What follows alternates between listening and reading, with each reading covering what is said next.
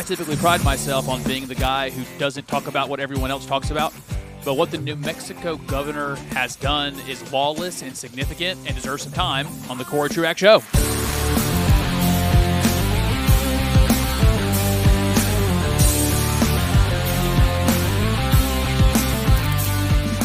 I'm going to spend a good bit of time on that, but let me also tell you I will take a question from Marissa about some eschatology end times. We'll do that at the end. I have uh, just some commentary about some complaints I'm seeing about sentencing of people convicted of crimes in re- uh, that, that they're that the sentencing is uh, is inconsistent when it comes to severity.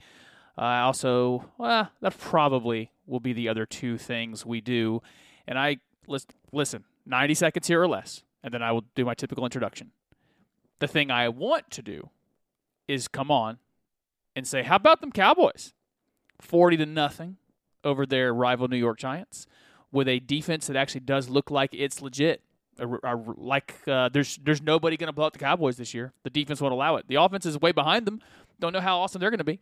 But the for a Cowboys fan, that's invigorating. My entire Cowboys life, the the offense has been way better than the defense. Like you got to score every time you got the ball because you don't know how bad your defense is going to be. It's it's weird and awesome to be the fan of a team whose defense is so good that you are going to be in every game, and it feels good to have football back. I, I wish I could say that you know, I've had that first fall night where you know it's, it's a little chilly, a little chilly in the air. You make some football food, which probably is chili. You make some chili for a chilly night, and then sit down, watch some football. Uh, we're not there yet because it's still a thousand degrees because we live in the South, uh, but it's good to have football back. And way to go, Cowboys! On that first one of the season. Welcome to the Cory Truax Show, wherever you find podcast. I'm glad you're here. Amongst lots of other roles I get to play, responsibilities that I fulfill, I get to serve the people of Beechwood Church at 10:30 on Sunday mornings as their pastor for teaching. If you are new to the area, as many people are, or you are working with people who are new to the area and they're looking for a church home, you are invited uh, on Sunday morning. We'd love to have you. I also can just take questions if that's helpful as you're trying to figure it out. You can find me at Cory Truax Show at gmail.com, Cory Truax Show at gmail.com, or on Facebook, Twitter, or Instagram. Look for my weird name, Cory Truax. Also over there on threads as well, and I'd be glad to help. All right, that's it on the Cowboys thing. You know, I, I, I take pride in not doing what all other talkers do. I mean, not that I have any delusions of grandeur that I'm on the same level they are. I, I'm I'm proud of myself that there's not been a review of the Barbie movie on on my on my feed when everyone else was doing it. I often don't like doing the the thing of the day because it passes so quickly. For example, the Barbie thing was the biggest thing, wasn't it? And it's gone. I mean, it was the biggest movie of the year, and I don't know if anyone's ever going to talk about it again. I think of some of these others. You know, the person who's going to play Snow White next year in a Disney thing, in a Disney remake of Snow White, said some idiotic stuff that I didn't talk about because I just knew it's just the fodder of the moment to get some clicks and some likes and reactions, and then you move on. I want to do something different, hopefully something better. So, I don't like to do what everyone else is doing, but I understand that most of conservative media, even a lot of Christian media, is covering what's happening in New Mexico, and I think it's worth it. I think it's worth to be like everyone else today because it is that bad, it is that severe, and I think I have this credibility. I never say that. I'm never the uh, panic, everybody panic guy. I'm the guy who writes blogs the week before an election to say, hey, everyone that's telling you that this is the most important election of your lifetime, it's not. You're going to be okay. Doesn't matter which side you're on. Most of our institutions are firm. Uh, everything's going to be fine. Things are largely going to be stable because you're you're a spoiled person. You live in the Western world. You live in the United States of America. Uh, I think we actually talk about it in my household all the time. Me and my wife do. We are just opulently ridiculously blessed to live the life that we live. Part of that is living in such a stable place. Yeah, look at what's happening uh, uh, in across where I shouldn't say grew up, but some of my earliest years in life across West was in West Africa. Three or four countries in the last two years have gone undergone military coups. There was a, there's assassinations all over the world in a lot of governments, and we just live in this really stable time, and everyone lives panicked about it. So I'm the guy who tells everyone all the time, calm down. What you're what everyone's trying to get you fired up about is not worth being fired up about. There's not the need for fear and anger. So when I say The thing we're about to talk about is severe. It's a very, very big deal. It's very bad. When I say that, I hope it has some credibility that I'm not the panic guy. I'll read to you from the MSN, the Microsoft News Network, their, uh, their writing of it. Headline New Mexico governor declares gun violence a public health emergency. All right, let's read. New Mexico Governor Michelle, I'm going to say Grisham. She has a hyphenated last name, and I can't say the first part of it. Uh, New Mexico Governor Michelle Grisham has declared gun violence a public health emergency in the state. This comes after an 11 year old boy was killed in Albuquerque, apparently a road rage incident. Uh, Grisham said this move comes after repeated cases of gun violence to New Mexico communities. Uh, I joined, she, she quotes, I joined the family of an 11 year old boy in mourning his violent death yesterday. I mourned the loss of a five year old girl murdered in her bed last night. As a mother and grandmother, I cannot fathom the depths of these losses. The time for standard measures has passed, all right? You sound like Emperor Palpatine right here. I hate to take a serious thing and turn to a Star Wars reference, but you do sound like an evil emperor in Star Wars. The time for standard measures has passed. Today I'm declaring a gun violence gun violence a public health emergency across New Mexico. It was an executive order with $750,000 of funding to try to enforce it. The, the, the facts of the case are simply this uh, you can't have a gun in public. Doesn't matter what permits you've had, doesn't matter whatever the laws are. She is just declaring by Michael Scott level from the office, declaring bankruptcy. She is just declaring the Constitution of the United States, the Second Amendment of the Constitution of the United States that says that the right to bear arms shall not be infringed, she's just going to infringe on it. She is very sad and upset about horrific things happening. And she's decided in her sadness and her upset that she just doesn't have to follow the law. It's lawless. Instead of finding out whoever did this to this 11 year old in Albuquerque, finding that person and putting them to death for what they've done. Instead, uh, let's just you know take everybody's guns. You keep your guns at home. You can't walk. You can't walk around with them, despite what the law says, despite your human rights, despite your constitutional rights. You will do what I say. This is the worst kind of tyranny because she's a very unimpressive person. You know, the great tyrants of the past were at least impressive people. King George III was an impressive person. Napoleon, quite impressive. This woman is not impressive, yet she thinks she can impose her will by fiat on people. Yeah, it's a very big deal because it's a very slippery slope. That's the facts of the case. Gun violence is very, very bad, and uh, where, she lives, and she tried to she has tried to declare this for 30 days. Uh, can't you cannot carry, and thankfully, I'll get into this a little bit later when we ask the question, what should Christians do in these situations? Thankfully, the sheriff there of their biggest county and several other of the counties said, "Yeah, we're not enforcing this. This is we can't just take your order and enforce it. It's not it's not the law." And I'm I'm glad they're doing that. You know what? Let's let's, let's let her talk first. I have some things I want to say, but here is her announcing it and then also getting some questions from media and it should be disturbing to you. It should be disturbing that a politician thinks they can do this in the United States of America. Here's Governor Grisham.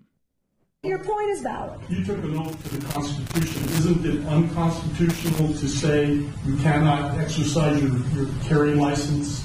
With one exception, and that is if there's an emergency and I've declared an emergency for a temporary amount of time, I can invoke additional powers. No constitutional right, in my view, including my oath, is intended to be absolute. There are restrictions on free speech. There are restrictions on my freedoms.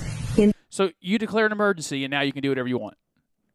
Let me give this piece of advice: never create a power or assert a power that you would not want your enemies to use.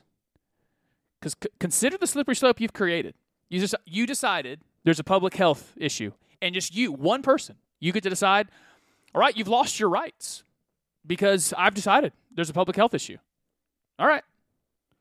So we got. Uh, let's take. I'm trying to think of one that actually would be relevant right now. Ohio. Ohio has governor, Mike DeWine. Uh, their abortion laws are a little more lax than he would like and it's very literally a public health emergency that we're killing infants. All right, I just declare it. If you if you walk into you try to go to work today at one of your uh, abortion mills, we're coming to get you. You're done. I have declared it is a public health emergency. We we will be taking you to jail or giving fines. We're done with abortion because I've declared an emergency. Public health. You keep stretching.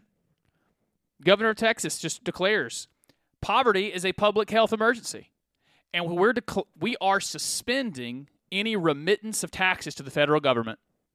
We need our families and our state to be able to keep their money we are remitting or stopping remittance of payments to the federal government for any payroll taxes because our businesses need to keep their money.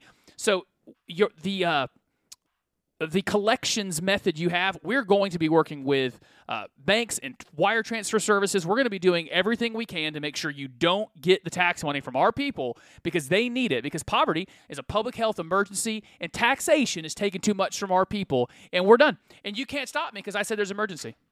I declared emergency. So what do you want to do? Do you see the very dangerous road you're walking on by just deciding that one person, one very unimpressive person, can just declare an emergency and then do whatever they want in contradiction of the rights of humans? It's a dangerous road to start walking down. This emergency, this 11 year old, and all these parents who have lost all these children, they deserve my attention to have the debate that's very childish for an older woman. That's not how adults work. Listen, those are two very God, I can't imagine. Losing your 11 year old, losing your five year old. I'm pause on that. That's unspeakably sad. Inexpressibly so. Like I, I can have sympathy, but I can't even empathize. There's no way I could get myself to feel what that would feel like unless it happened. This is where leadership comes in. Where you don't get dominated by feelings where you are given objective standards and laws, and no matter how it makes anyone feel, you follow the law. That's what adults do. About whether or not in an emergency we can create a safer environment. Because what about their constitutional rights? I took an oath. Tell me. Go ahead. Tell me. What about their constitutional rights?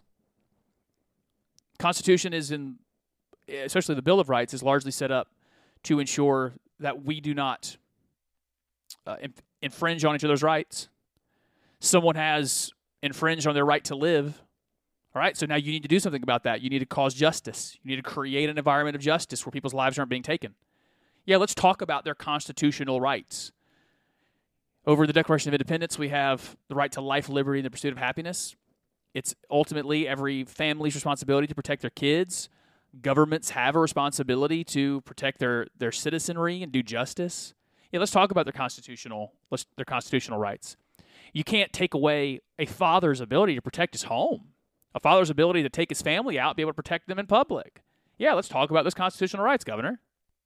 To uphold those two. And if we ignore this growing problem without being bold, I've said to every other New Mexican, your rights are subrogated to theirs. And they are not, in my view. Uh, wait a minute. Okay. You're talking about crimes. There are already laws against the crimes, so how are there rights? I got it. But, but again, if I'm unsafe, who's standing up for that right? If this climate is so out. Well, yeah, in part, families do that, but yeah, governments do that too. And you do that by punishing criminals. That's how you do it. You don't tell me I can't protect myself. If I'm unsafe, if you've created an environment that's unsafe, it's now your job to create a safe environment by enforcing the laws you wrote and enacted. Out of control. Somebody should do something. I'm doing as much as I know to do. Madam Governor, yep. do you really think that criminals are going to hear this message and not carry a gun in Albuquerque on the streets for 30 days? Uh, no. well, at least he's honest. So, do you think criminals will follow this? No, I don't. So, who are you actually affecting? Law abiding citizens trying to protect themselves. But here's what I do think it's a pretty resounding message. And that is one of those very immature things that I have found, not just American leftism, but leftism generally across the world says about itself. It will judge itself by its intentions and not its outcomes. Well, we sent a message we intend to do something. All right, that's great. That's good for children, not for adults. Outcomes, the actual thing you do, that's what gets measured. And so that's what she had to say. I've already, I guess, give I, I, everything I wrote down to say. I kind of said when I was responding there to her.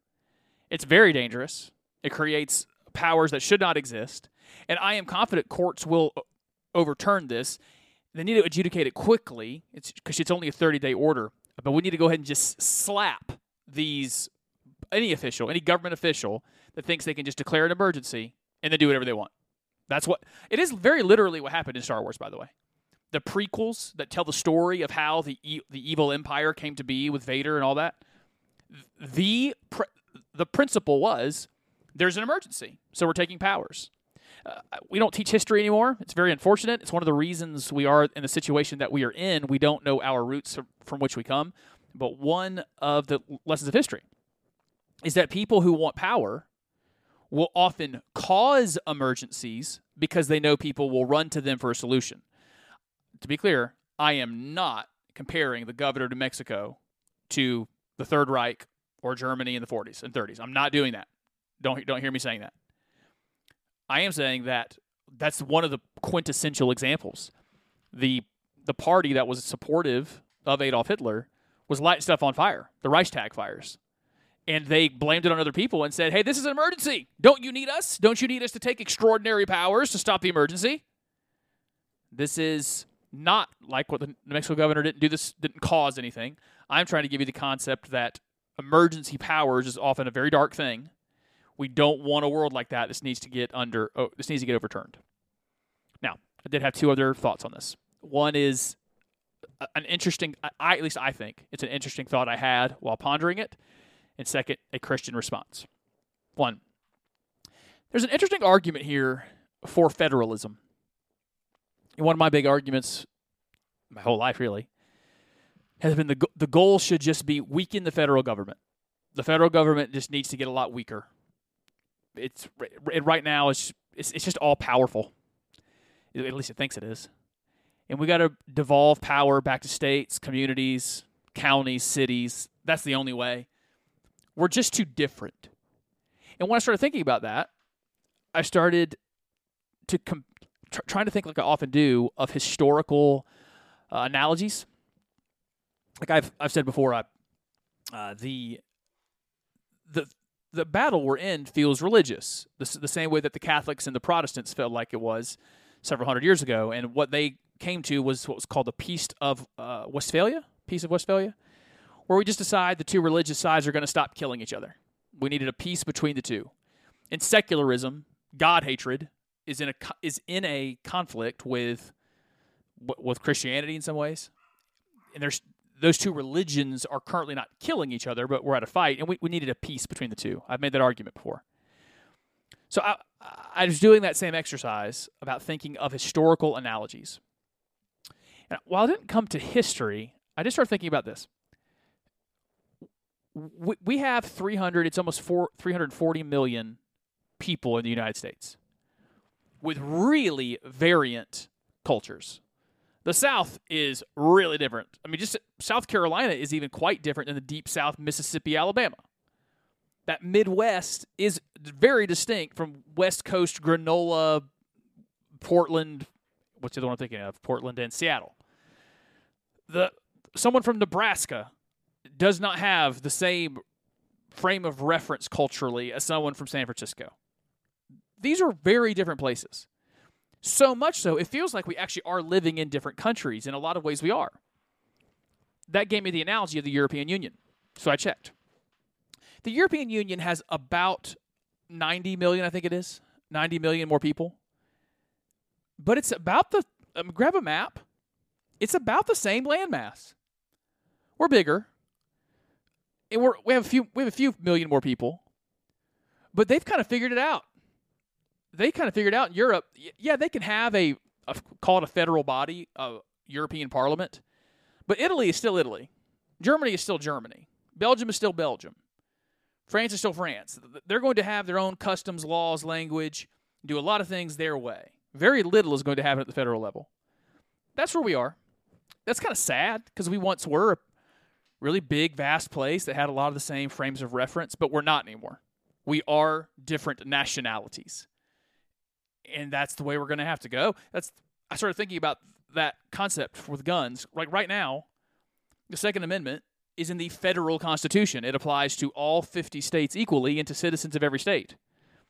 But what if, in the process of trying to weaken the federal government, that that's one of the concessions people like me make? Hey, yeah, um, we're gonna do our own thing over here, have our own constitutional situation. Uh, your your federal laws can can change because I'm going to go to a state that guarantees my right to defend myself. I think in, a, in some kind of national breakup situation where we're trying to make the federal government smaller and let the states do their things, there's some argument for that.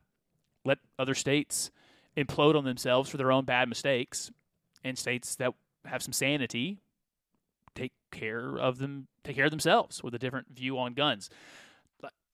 Like a situation where I wonder about a situation 100 years from now where you hear something crazy happening in New Mexico and they have the right to do it.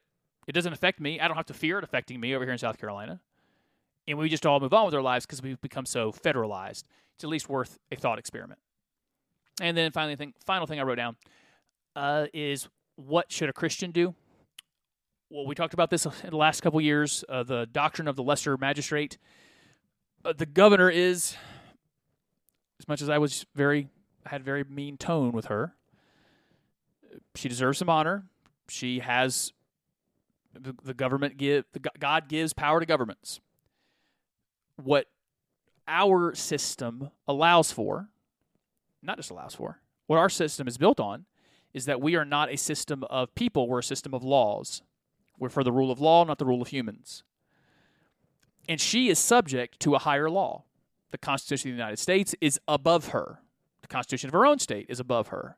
So she can declare whatever she wants. The people should obey the law above her. The Constitution is in charge, not her. So she wants to violate it. I would I would argue she needs to be impeached now and removed. She's breaking the law. She's a lawbreaker. She's a criminal. And people should obey the law above her, not her. Second, I've told you at the beginning, there are sheriffs that are doing the right thing. They're just saying, no, you, you're declaring is illegal. I'm going to follow the law that is above you. The authority is the Constitution in this case, not your little order of emergency. So that's that I think is the Christian thinking. You can disobey that order because it is contradicted by a higher order. And if you know your civics and know the government that you're in, then you'll be able to work that out. You know, for every Christian that'll be different because every Christian lives in a different government. You know, we have been man, that has been a theme on the show, hasn't it? We've just been talking for a couple years now about how to think biblically about laws, how to think biblically about how we as Christians interact with biblical law, even bringing it into the modern day and trying to apply biblical thinking in the modern world. Those things are often quite weird. I think I've talked about in the past. There is that one where you, when you build your dwelling, you have to have a parapet around your roof so that if you're meeting up there with somebody, they don't fall off. And if you don't do that, if you are not protecting people when they are on your property, using your property, using what uh, what what they need for for their job maybe if they're doing some work up there if if you don't provide them what they need then you are liable for that. And we think about how those things might work in the modern world. Well you might not have fallen off of someone's roof because they did not have a parapet uh, but maybe you've had the analogy of that and you've gotten hurt at work maybe you've gotten hurt in a car accident uh, those kinds of injuries, those have serious consequences. Bills pile up. You lose wages. And while you're trying to recover for that, you're trying to navigate a very hard process to get justice and just trying to make it right. Here's what I don't want for you don't be intimidated by it. Don't be scared of it.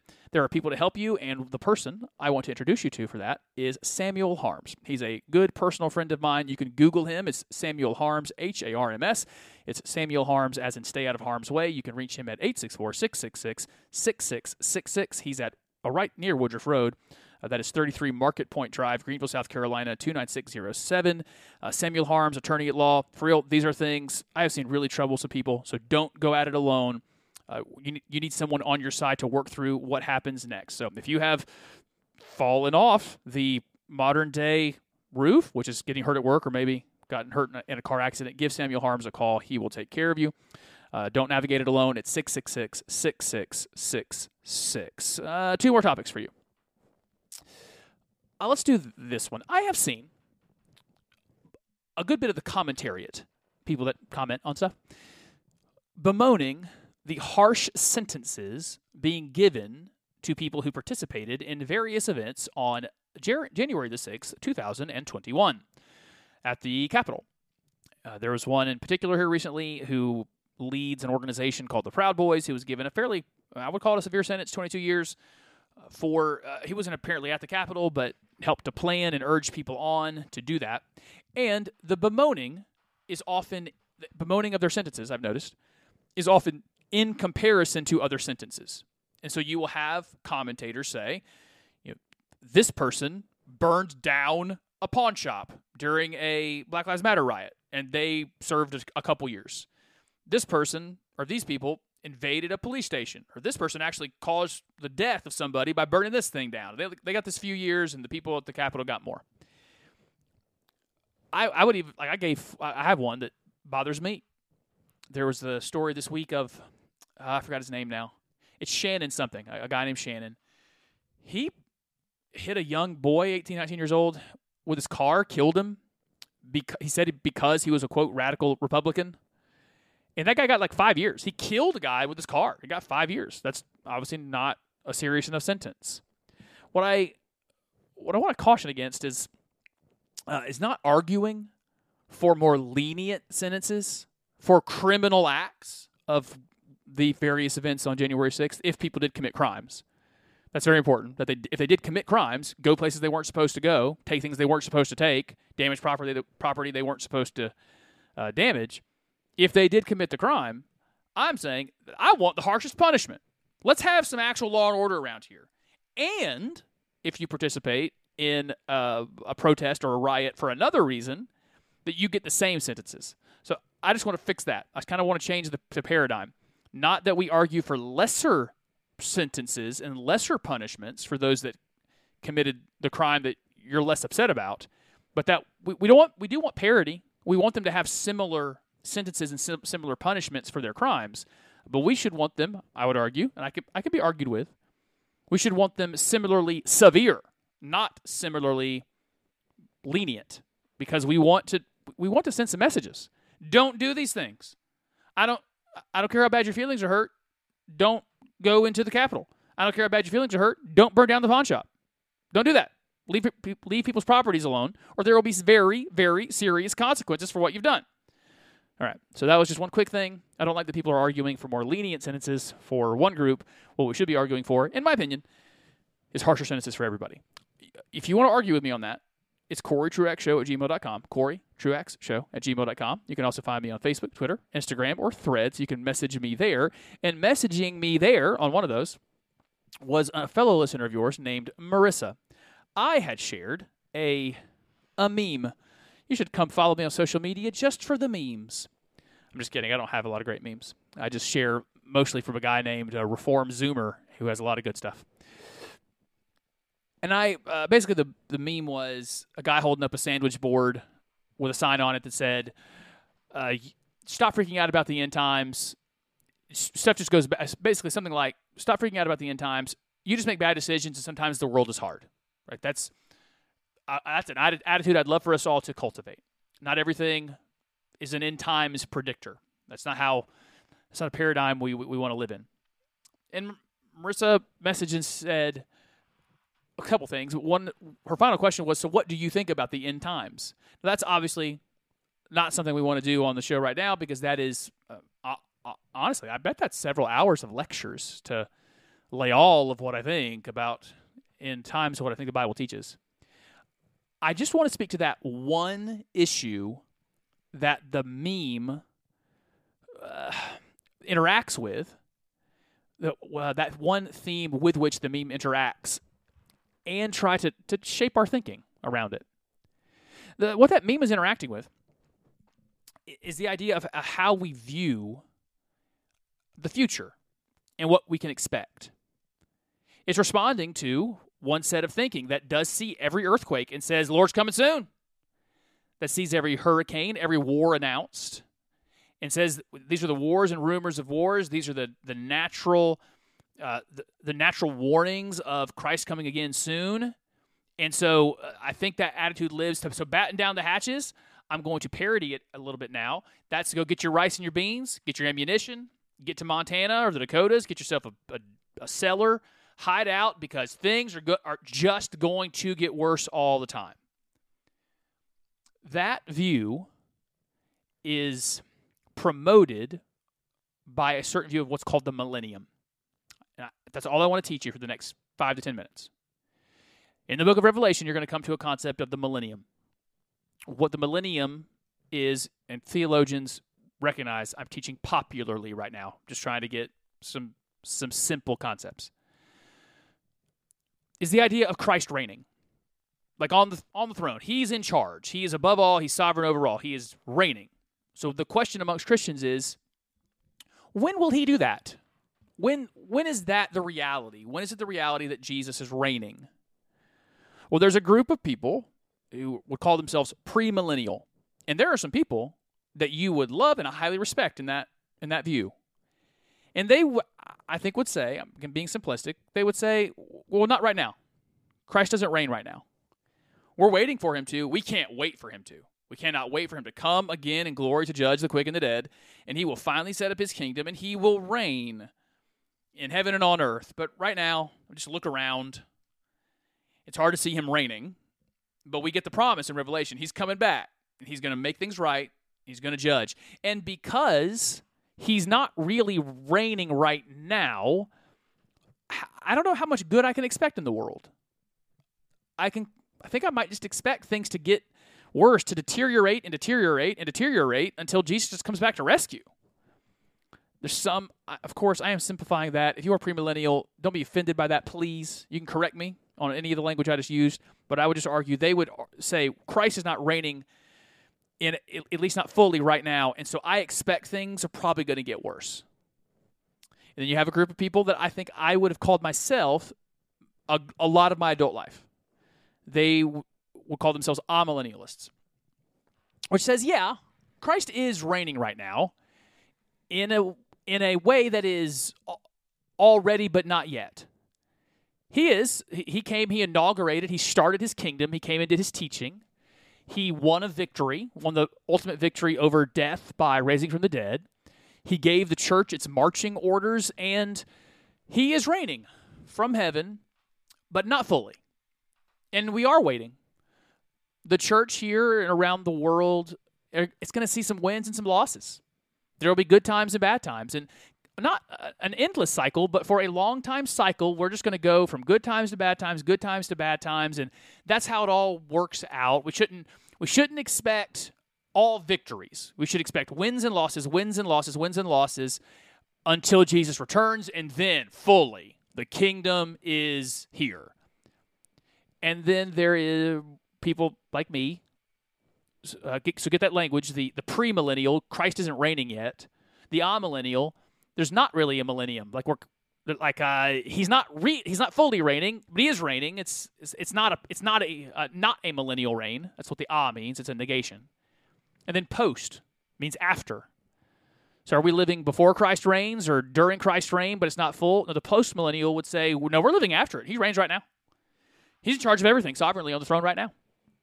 Yeah, he was in charge of Afghanistan when it allowed people to train people for 9 11. He was in charge of uh, of North Korea right now. He's in charge, even though Russia invaded Ukraine, and some positive things. He's in charge in that a movement in the United States ended slavery. He's in charge that William Wilberforce was ending slavery in England. He's in charge that the United States had grown up to enough of a power to defeat Nazism and Imperial uh, Japan. He's been in charge the whole time. And I'm just talking about stuff in the Western world. There's stuff going all around all around the planet. He's sovereign in control of all of it. And yes, the church might see some wins and losses, but a lot of those losses sometimes will just become because of our unfaithfulness. I think we are we get envision some post millennials, and I'll admit I struggle sometimes. I still struggle right now to believe it. I, I will decide sometimes, no, I don't think I believe this. But uh, I think we we are starting to envision ourselves as uh, the generations of Israel, God's people, when they were wandering in the wilderness. Some of th- that first generation was unfaithful. And so they didn't get to go in to the land. They didn't get to go into all that God has promised. But Joshua's generation got to go got to go see it. A generation or some generations of those people got to see the real wins and wins and all stacked up, but they became unfaithful. And when they became unfaithful, that's where you get to the book of Judges and the unfaithfulness of the people led to destruction. And the postmillennialist, postmillennialist would argue, well, we don't have to be unfaithful. Christ is reigning right now. He's in charge right now. He's given us power right now. He said, All authority in heaven and on earth has been given to me. Now, I've got all that power. I've got all that authority. Now, you go as my emissaries, as my ambassadors, grow the kingdom, and it'll grow all over the world. And so we tend to live not pessimistically that things are probably going to deteriorate, which I would argue is premillennialism, not living in a uh, which is it's going to be cycles of wins and losses, wins and losses, like amillennialism. We're actually living in a way that we say we're going to win. I know it doesn't look like it, and winning is defined here as the kingdom will grow like crazy, and eventually the vast majority of the planet is going to be Jesus following, Jesus worshiping. That does not negate that he can come back right now and show me I'm wrong, but he and, and the Lord will come to see his kingdom inaugurated uh, right here on earth. So, Marissa, thank you for the question. Those are three views of where we are in time and why people react differently to events, I think, in the news.